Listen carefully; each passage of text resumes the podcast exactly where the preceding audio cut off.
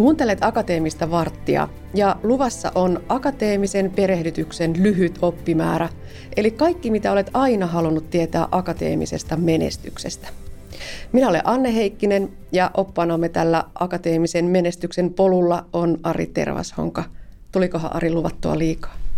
Aa, no käytännössä jo vartissa näitä asioita ei pysty käymään läpi, mutta jonkunlaisen yleiskuvan pystyy siitä antamaan. Sä olet pohtinut paljon tätä akateemisen menestymisen asiaa ja niitä saloja. Miksi juuri tämä aihe? No oikeastaan mä näen, että tässä aiheessa on niin kuin eniten potentiaalia, että jos ajatellaan vaikka tutkimuselämää tai muuta tämmöistä, niin, niin ne kaikki taidot, intuition kehittäminen, luovuuden kehittäminen ja kaikki muu tämmöinen muisti, capability-jutut ja tämmöiset sensorilogiikkaan liittyvät asiat on aika tärkeitä siinä vaiheessa. Mutta onko tämmöiselle ylipäätään aikaa yliopistomaailmassa, kun tuntuu siltä, että kova valuutta on juuri se, että kuinka nopeasti saat tutkinnon ulos? Joo, tämä on mielenkiintoinen asia, koska nythän varsinaisesta tämmöisestä akateemisesta mentoroinnista, niin, niin ei, sille ei ole aikaa. Eli on vaan niin kuin joku kourallinen henkilöitä, jota voidaan oikeasti perehdyttää yksittäin. Ja se on tavallaan, siitä ei erikseen yleensä makseta edes palkkaa tai mitään, että, se tavallaan otetaan sen henkilökunnan selkänahasta näin suoraan sanottuna. Ja tämä on kuitenkin niin kuin aika esteellistä, että, että siinä on tietyt rahkeet, mitkä aina on, ja sitten tietysti eri henkilöillä vaihtelee tämä pedagogiikan taso ja ei vaan pedagogiikan taso, koska monet on ihan hyvällä tasolla pedagogisesti, mutta se valtava määrä informaatiota, mikä pitäisi välittyä, niin, niin sitä ei ole juuri kellään yksittäisellä henkilöllä. Että tässä puhutaan tavallaan, jos halutaan kehittää tiedemaailmaan niin kuin uusia huippuja, niin se on monien kymmenien, ellei satojen ihmisten efortti saada se yksittäinen ihminen eteenpäin siinä omissa vaiheissa. Toisaalta voiko kääntää kysymyksen myös niin päin, että olisivatko nämä akateemisen menestymisen taidot sellaisia, joita pitäisi olla joka ikisellä korkeakoulussa opiskelevalla?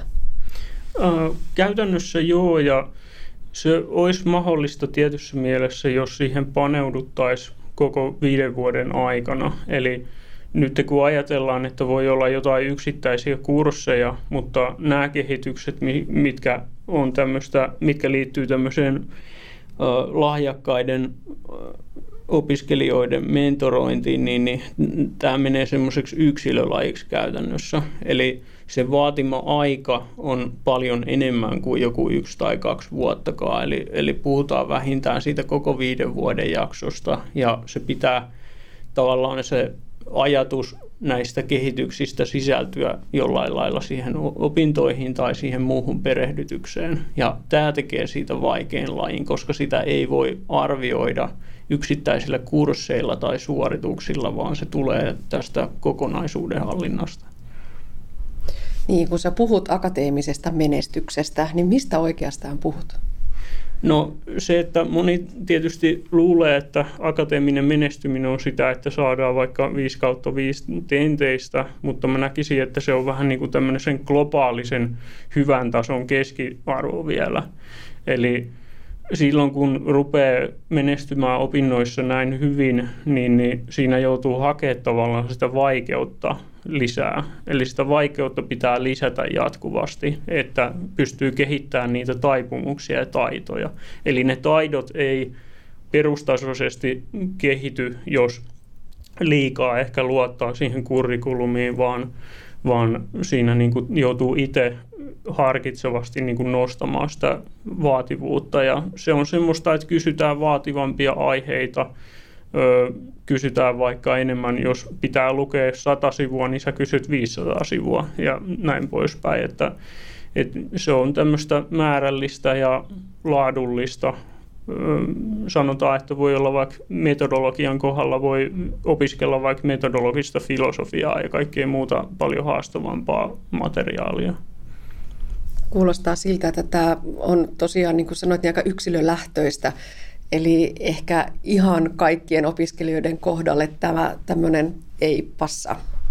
No se passaa siinä mielessä, että kaikilla on niin kuin oma tämä kehityskaari. Ja se, että kuinka niin kuin paljon aikaa on laittaa opintoihin, jotkut on työelämässä samaan aikaan ja muuta, että ihmisillä ei ole edes samanlaisia mahdollisuuksia omistaa tavallaan kaikkea aikaa tämmöiselle kehittelylle, mutta se, että siihen kannattaa jonkun verran laittaa aikaa, koska vaikka jos menossa vaikka niin kuin tutkijaksi tai muuta tämmöistä haastavampaa, niin, niin Uh, siinä on aika iso iso ero sen suhteen, että jos miettii esimerkiksi omaa muistin käyttöä tai keskittyy niin kuin elämänhallintaan ja tämmöisiin teemoihin, vaikka että miten oma intuitio toimii, miten mä keksin ideoita ja ratkaisen ongelmia, niin, niin näiden prosessien kehittäminen ja itsensä tunteminen tässä suhteessa niin, niin on aika kätevää loppujen lopuksi. Et, mutta tämä ei välttämättä tuu samalla lailla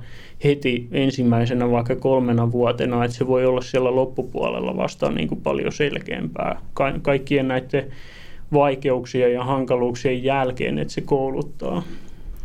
Voiko tämä olla myös ikäkysymys, että osa opiskelijoista tulee tosi nuorina, alle parikymppisinä sisälle yliopistoon, niin vaatiiko tämä myös jotakin sellaista kypsymistä, mitä ei välttämättä ole ihan vielä siellä parikymppisenä? No oikeastaan se vaatii sitä, että ei ainoastaan sitä, että kumuloidaan sitä massiivista tietomäärää kaikkien näiden vuosien aikana, vaan pitää kehittyä myös semmoinen abstrakti tavallaan matriisi niistä, että missä se tieto nyt sijaitsee ja mikä on nämä suhteet toisiinsa ja mitkä on nämä eri influenssit ja sitten ymmärtää tietysti oman tieteenalan ja mielellään myös jonkun verran muitakin tieteenaloja, että mikä se tutkimuksen logiikka on siellä ja miksi on järkevää tutkia vaikka tietyllä lailla ja onko kenties jotain muita tämmöisiä eri eri ideoita ja ajatuksia siitä, että miten voisi tutkia tulevaisuudessa sitä saman alan peruskysymyksiä. Joo. Puhut, Ari Tervashonka, myös tämmöisestä akateemisesta elämästä huolehtimisesta. Minkälaisia asioita sen alle kuuluu? No se on aika valtava. Mä näen sen oikeastaan se, että kaikki, mitkä kuuluu intuition, eli periaatteessa ihan joka ikinen asia, eli intuition kehittäminen on yksi tärkeimpiä, ei ainoastaan tämmöinen Esimerkiksi Asta Raami on jakanut intuition käsitettä tämmöiseen niin perusintuitioon, mitä on justiin nämä tämmöinen tunnepitoinen intuitio ja professionaali intuitio mutta hän on nimittänyt tämmöistä vähän niin kuin kolmatta intuitiota tai superintuitiota. Ja mä tykkään ajatella sitä mielen ylittävänä intuitiona. Eli kun mennään tutkimaan jotain uutta ja pyritään ratkaisemaan jotain ongelmaa, niin, siinä kutoutuu tavallaan kaikki se jo opittu, mutta myös se uuden etsiminen. Eli se luovuus on siellä ihan keskiössä, jos pyritään saamaan jotain uusia tuloksia. Toinen on tämmöinen väsynyt mieli, mieli avaramieli ajatus. Ja näin niin kuin arkierkikin jo sen kertoo, että avaramieli kenties oppii paremmin ja pystyy näkemään kaikki ne tulevaisuuden mahdollisuudet ja potentiaalit. Joo, tosiaan, että jotkut rasittuu tänä aikana eri lailla. Ja osa niin kuin, opintojen niin kuin, eri kohdista voi olla eri tavalla eri henkilöille niin kuin, rasittavia, että jotkut voi aika helposti vaikka lukea niin kuin tentteihin tai vaikka käydä luentotenttejä läpi hirveät läjät, että voi olla vaikka kymmenen kurssia yhtä aikaa päällä ja silti niin kuin selviytyy siitä jollain ilveellä, niin, niin tämä on tämmöistä, että se, se, että mikä se vaikeus kullakin henkilöllä on, niin, niin määrittää aika paljon, että mitkä ne rahkeet on tehdä, että, että siinä joutuu niin kuin tutustumaan itseensä ja myöskin oikeastaan semmoinen yleisluonnollinen neuvo, että kannattaa vähintään joka vuosi tehdä jotain, mitä ei varmasti osaa ennemmin. Niin, niin se ei haittaa täällä opintoympyröissä, vaikka jotkut tämmöiset projektit epäonnistuu. Se pointti on siinä, että täällä on turvallinen ympäristö yrittää näitä asioita. Joo, toi on mahtava neuvo ehkä voisi vähän supistaa, että puolen vuoden välein pitäisi tehdä jotain, mitä ei aikaisemmin ole osannut. No entä sitten muisti? Miten iso osa muistia ja muistin kehittäminen on akateemista menestystä? No se on aika iso osa, jos me ajatellaan niin kuin nyt mitä tahansa akateemisia opintoja ja jos ajatellaan tämmöistä substanssiosaamista, niin muisti on se keskeinen. Tietysti se, että intuitio on myös keskeinen sen takia, koska sillä tehdään nämä kytkökset näiden eri informaatioiden välillä, koska kun, niin kuin, jos harjaantuu hirveästi tähän substanssiosaamiseen, niin voi saavuttaa melkein tämmöisiä savant-tyylisiä capabilityjä muistin kautta, mutta silloin se ei tee ihmisestä muuta kuin vasta sen vähän niin kuin tämmöisen kävelevän tietokirjan, mutta se, että saa uusia ideoita ja näkökulmia ja tämmöistä metodologista laajaa osaamista, niin, niin siihen tarvitaan paljon luovuutta. Ja tätä luovuutta ei pysty saamaan, ellei pysty myös niin kuin jotenkin ratkomaan tätä intuition kehittämisen ongelmaa omalla kohdalla. No voiko näihin kaikkiin tavoitteisiin päästä sillä, että kehitämme sitä akateemista mentorointia vai, vai, vai mihin suuntaan pitäisi mennä, että, että meillä olisi tarjota opiskelijoille myös tämän tyyppisiä avaimia sinne menestymisen suuntaan? No oikeastaan, että jos on jossain tietyissä yksiköissä on varmasti tiedossa, että ketkä on vähän niin kuin uutterampia auttamaan näitä opiskelijoita jossain tietyissä asioissa tai muuta, niin, ehkä se, että perustettaisiin vaikka tämmöinen yksi työkriteeri, eli joillekin suotaisiin vähän enemmän tähän pedagogiikkaan aikaa, tämän, nimenomaan yksilöpedagogiikkaa aikaa, koska heidän työn jälki näkyy oikeastaan siellä viiden vuoden loppupuolella näiden opiskelijoiden laadussa ja siinä, että paljonko heillä on mahdollisuuksia esimerkiksi jatkaa jatko-opintoihin tai millaisiin töihin he työllistyy ja muuta. Että, mutta on hankalaa sikäli, koska eihän esimerkiksi, no tätä laatuaspektia ollaan niin kuin opetusministeriössäkin nostettu pikkuhiljaa ja yliopiston rahoituksessa, mutta se, että tässä ei vieläkään olla sinänsä tällä yksilötasolla, että tälle, tälle voisi korva, korvamerkitä ehkä jonkun verran rahoitusta. No oletko Ari tota, jotenkin katsonut sellaisia tyyppejä, joita pidämme akateemisesti menestyneinä ja, ja katsonut heidän taustojaan ja nostanut tiettyjä piirteitä, että mikä heitä yhdistää? Palataanko juuri näihin asioihin, mistä on puhuttu? Joo, käytännössä Mä oon itse tutkinut historian tutkimusta tehnyt ja, ja tota, myöskin filosofista tutkimusta. Ja näissä monissa tutkimuksissa on oikeastaan yhdistänyt se, että mä oon kiinnostunut siitä, että miten eri, esimerkiksi fysiikan eri nerot on kehittänyt omia teorioitaan tai muuta tämmöistä. Puhutaan sähkömagnetismista ja tämmöisistä ilmiöistä. Ja näiden kehittely on ollut sen varassa, että siellä on, sanotaan nyt vaikka 1800-luvulla, niin ne rahkeet tavallaan tehdä tämmöistä ammattimaista tiedettä, niin oli vähemmät. Eli sun piti aina olla tieteen niin kuin huippunimi, että sä pystyit oikeuttamaan sen olemassaolon tieteen saralla. Ja niitä tuoleja, oppituoleja ei kauheasti ollut.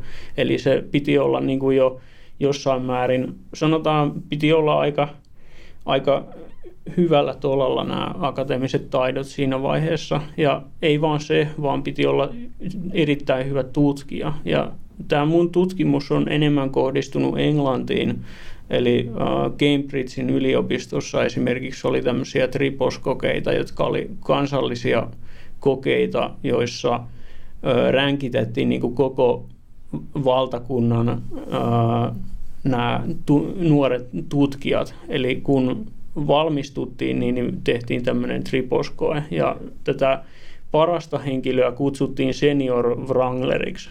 Ja nämä senior wranglerit, niin, niin tämmöiseen ryhmään ei ollut mitään asiaa ilman, että ei olisi tehty yksityistä mentorointia siinä ohessa. Eli näitä henkilöitä koulutti, sanotaan sitä 20 kärkeä, koulutti tämmöiset niin huippupedagogit, oman aikansa huippupedagogit. Eli oli tämmöisiä ihan yksityisiä ihmisiä, jotka vielä koulutti sen yliopiston päälle. Eli tämmöinenkin on mahdollista, mutta sanotaan siihen ei ole oikein Suomessa ollut hirveästi vastakaikua loppujen lopuksi. Ja se oikeastaan se semmoinen akateeminen mentorointi yksityisellä puolella on lähinnä jäänyt tämmöisen pääsykoejuttujen asteelle, niin, niin siitä ajatuksesta pitäisi pyrkiä niin kuin eroon, eli, eli pitäisi ehkä tarjota tämmöisiä mentorointiapuja myös niin kuin tämmöisille, jotka on vaikka jatkomassa jatko-opintoja tai muuta. Että, että sanotaan tämän tason kokonaan melkein puuttuminen Suomessa on se yksi syy, että minkä takia me ei oikein olla siellä tieteen, niin kuin sanotaan, valioliikassa. että me ollaan ihan hyviä. Mä lainaan tässä itse asiassa yhden sosiologian professorin sanoja yhdestä yhdestä tota seminaarista, että mikä oli mun mielestä tosi hyvin sanottu. Eli Suomi on hyvin niin kuin siellä ykköstivarissa, mutta meillä ei ole vielä mitään asiaa valioliikaa. Ja mä näen tämän akateemisen mentoroinnin yhtenä aspektina, joka on oltava, jotta voidaan luoda tämmöisiä ihmisiä, joilla on edellytyksiä siihen. No ihan loppuun vielä Ari Tervasonka. Näetkö, että tämmöisistä akateemisen kehittymisen hyödyistä on hyötyä myös siellä työelämässä. Eli syntyykö meille huippuja, jotka lähtevät täältä sitten myös sinne työelämään ja hyödyttämään sitä myötä yhteiskuntaa?